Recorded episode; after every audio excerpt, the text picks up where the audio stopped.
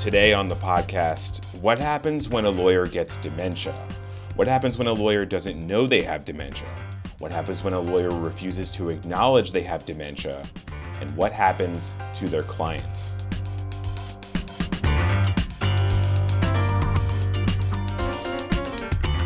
Hello, you're listening to On the Merits, the new legal news podcast from Bloomberg Law. I'm your host, David Schultz.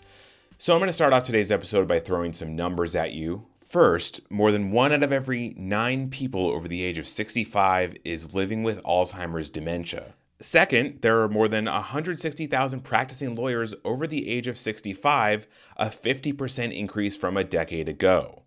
So, the combination of these two data points would seem to indicate we're going to see a lot more lawyers in the future be affected with Alzheimer's and other types of dementia. And yet, bar associations, the groups that are supposed to ensure that all attorneys are able to represent their clients competently, don't really have a good way of addressing this when it happens. That's according to recent reporting from Holly Barker, a reporter with Bloomberg Law.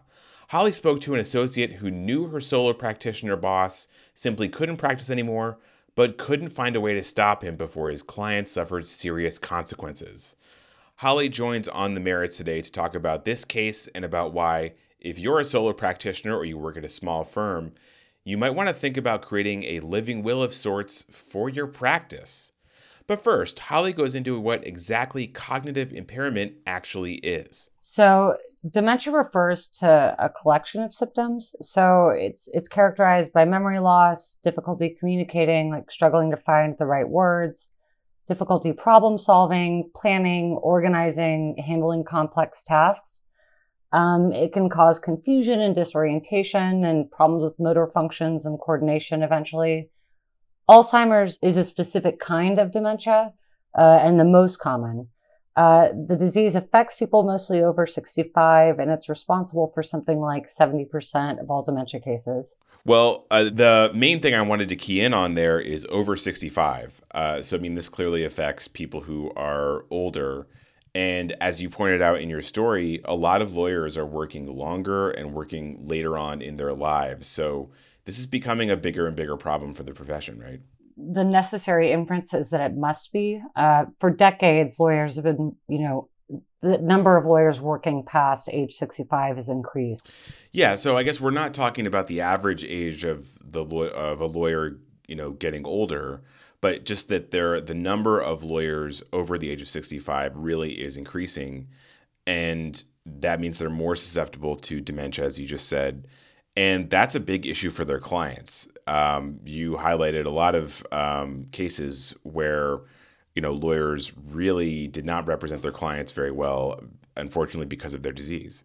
The scary thing about it from from sort of a professional for the profession is the, in the early stages of dementia, even when it's interfering with sort of your executive functioning and your ability to really get the job done right, you can still sort of fake it a little bit because you can tap into years of learning and and uh, what one of my sources referred to as cognitive reserves. And it's essentially, you know, you can automatically recite the elements of a crime. You can tell old war stories. You can sort of you know convince people that you're still you're still with it. But where where you start to struggle is when you're trying to sort of organize your day and apply your existing knowledge to a new set of facts and make inferences and all the, all the things are so sort of critical uh, to doing your job. Yeah it's a, the progressive nature of the disease i think is is probably what makes it so hard to, to deal with for attorneys in particular so, you, as I mentioned, you talked about a lot of uh, instances of lawyers with cognitive decline or with dementia. But let, the the main one that you really followed from beginning to end was Robert Fritzshall. Um, he was an attorney uh, in, uh, I believe, the Chicago area. Tell me about him and tell me about the situation that he ran into. So, so he his practice was mostly workers' comp and personal injury. Uh, he had been a well-respected member of his legal community for decades. Uh, he was the prosecuting attorney for Skokie for a while. He was an arbitrator. He'd even been president of the North Suburban Bar Association. But by the time he'd been practicing for over 50 years and he was about 80 years old, um, he was in decline. And he was a solo practitioner. Uh, he had uh, an intern, a legal secretary, and I think that's it. Uh, and he'd had, you know, associates that had cycled in and cycled out uh, in the later years, but I mean, they were there for some of them just weeks. And then it, wasn't until uh, Bethany McLean joined his practice in 2010 that she really recognized that something was was wrong. And she recognized something was wrong because his his client cases were he he was uh, obviously unable to manage them. He was missing deadlines he couldn't get back. He was unaware that some of his cases had been dismissed for failure to prosecute. In one instance, he negotiated a settlement and then sort of forgot about it. Bethany didn't think that any of his cases hadn't been affected. Wow.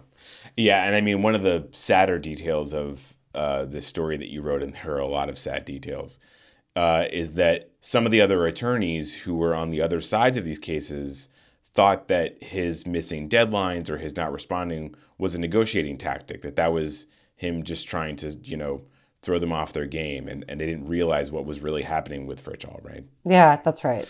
Um, so, as you mentioned, uh, Bethany McLean was hired on and she realized that, you know, something was very wrong. Eventually, she spoke out. Uh, and who did she go to? So, her first contact was the Illinois Lawyer Assistance Program um, which is, is, is like a confidential resource that you can go to for help uh, that isn't sort of the state bar's disciplinary arm.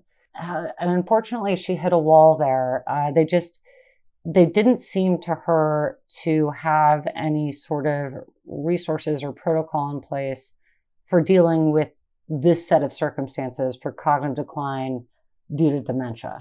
Right. I mean, she. I think she told you it would have been easier had he been a drug addict.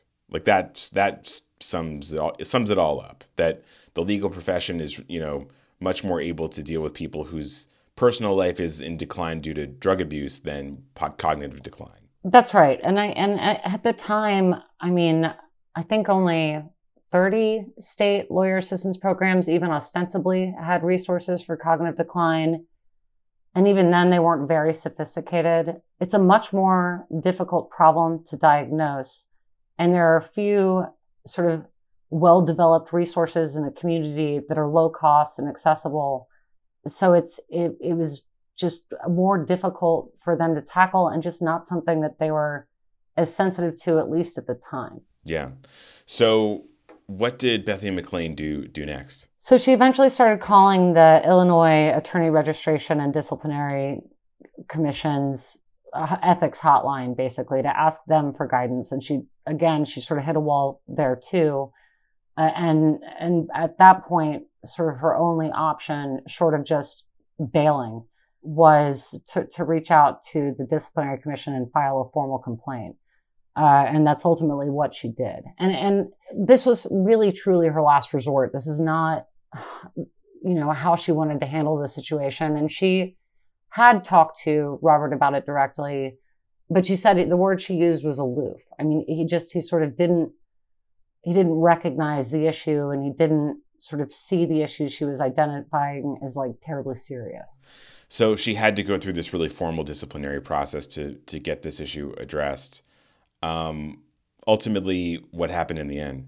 So there was eventually a hearing um, in the summer of 2012. So her complaint, I think, was filed in September of 2010, and and he denied it, and there and and there was some back and forth, and he was asking for extensions.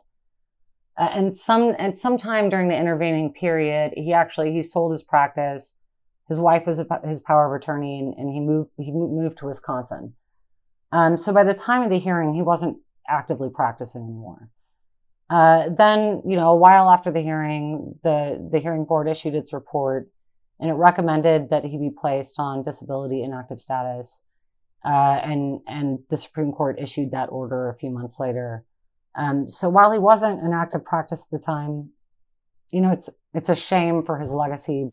Yeah. I mean, he, he passed away shortly after that, right? He did. Yeah. In 2015. Yeah.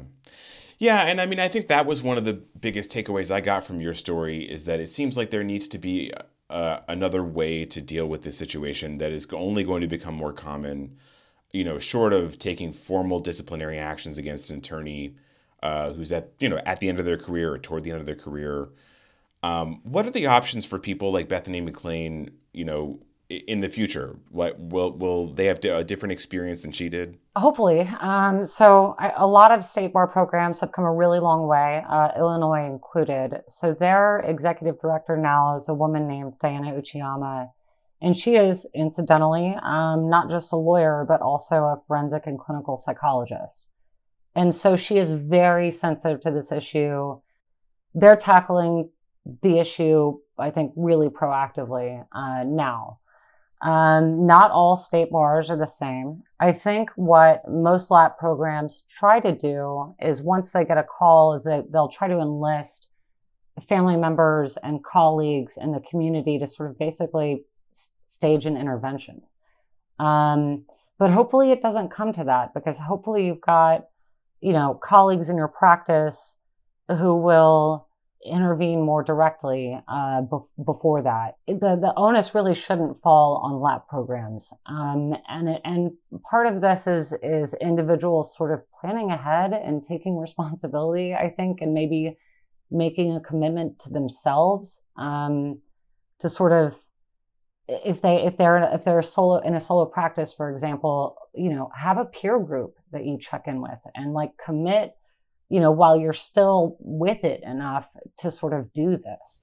Yeah, almost almost like a an advanced directives for your own practice. I mean, exactly. Like it's it's such a dark way to think about it, but yeah. Um, I mean, it's it's um, I think larger you know larger law firms and bigger institutions they sort of they have the scaffolding in place to kind of make sure that things don't go terribly sideways before the issue gets dealt with. I really think it's a it's a it's a harder lift um, for people who are sort of operating as islands. Yeah, the solo practitioners. You know, but the stakes are high. I mean, it, even if you're not working on criminal cases, which is a whole other can of worms. I mean, you still have clients who you know have these legal issues that you're you know the the clients may think that you're advocating for them and and you may not be able to. So um, you know, it's it's not the the lawyers themselves are not the only ones affected here. Absolutely not, and you're and, you, and you're right. It has serious implications for the justice system because it's not like it's isolated um, to civil litigation, and it, and it's you know the integrity of the professions at stake. One of the the last things I wanted to ask you about is it seems like um, you mentioned sort of reforms that some state bars are taking. One of the things was uh, a, a sort of voluntary retirement uh, option where if there's an attorney who has had some complaints filed against them, they can, it sounded like they could take uh, you know a voluntary retirement and have those complaints wiped out as long as they agreed to stop practicing. Yeah, that's right. And and I'm you know I I haven't done a 50 state survey, so I can't tell you that all states have it. I know that many of them do, but it, there's it's basically a diversionary process, so that if complaints do come in to the disciplinary arm, that that's they don't necessarily have to move forward with disciplinary action if the attorney will sort of agree to, to exit the profession uh, gracefully and to just retire their license permanently um, but but you know you've got you've got to get their buy-in on that. And the other thing is, by the time it's gotten to the disciplinary commission, it's sort of it's kind of too late. Like it, it things shouldn't get that serious, um, you know, before you throw in the towel. The last thing I wanted to ask you about is, you know, I, am assuming you talked with uh, Bethany quite a bit for this story. Do you get the sense that she kind of regrets what she did? Uh, no, she doesn't. Um, she it was. She said it was the scariest experience of of her professional life, and um, you know, it was really frustrating at the time. I think, I mean, her only regret is that there there weren't sort of better resources and an alternative way to tackle the situation. Yeah. All right, well, uh, Holly Barker is a reporter on our legal intelligence desk. Holly, thank you so much for the story, first of all, and thank you also for coming on this podcast. Thank you so much for having me. And that'll do it for today's episode of On the Merits. It was produced by myself, David Schultz, with special help from Bernie Cohn. Our editor is Jessica Coombs, and our executive producer is Josh Block. Reach out to us on Twitter if you have anything on your mind. We use the handle at BLaw That's at BLaw with B as in Bloomberg. Thanks for listening and see you next week. Those nine justices in Washington, they can be pretty hard to keep track of. That's where we come in.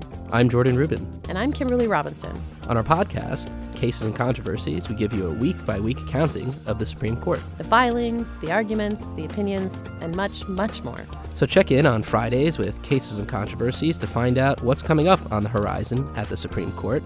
Download and subscribe wherever you get your podcasts.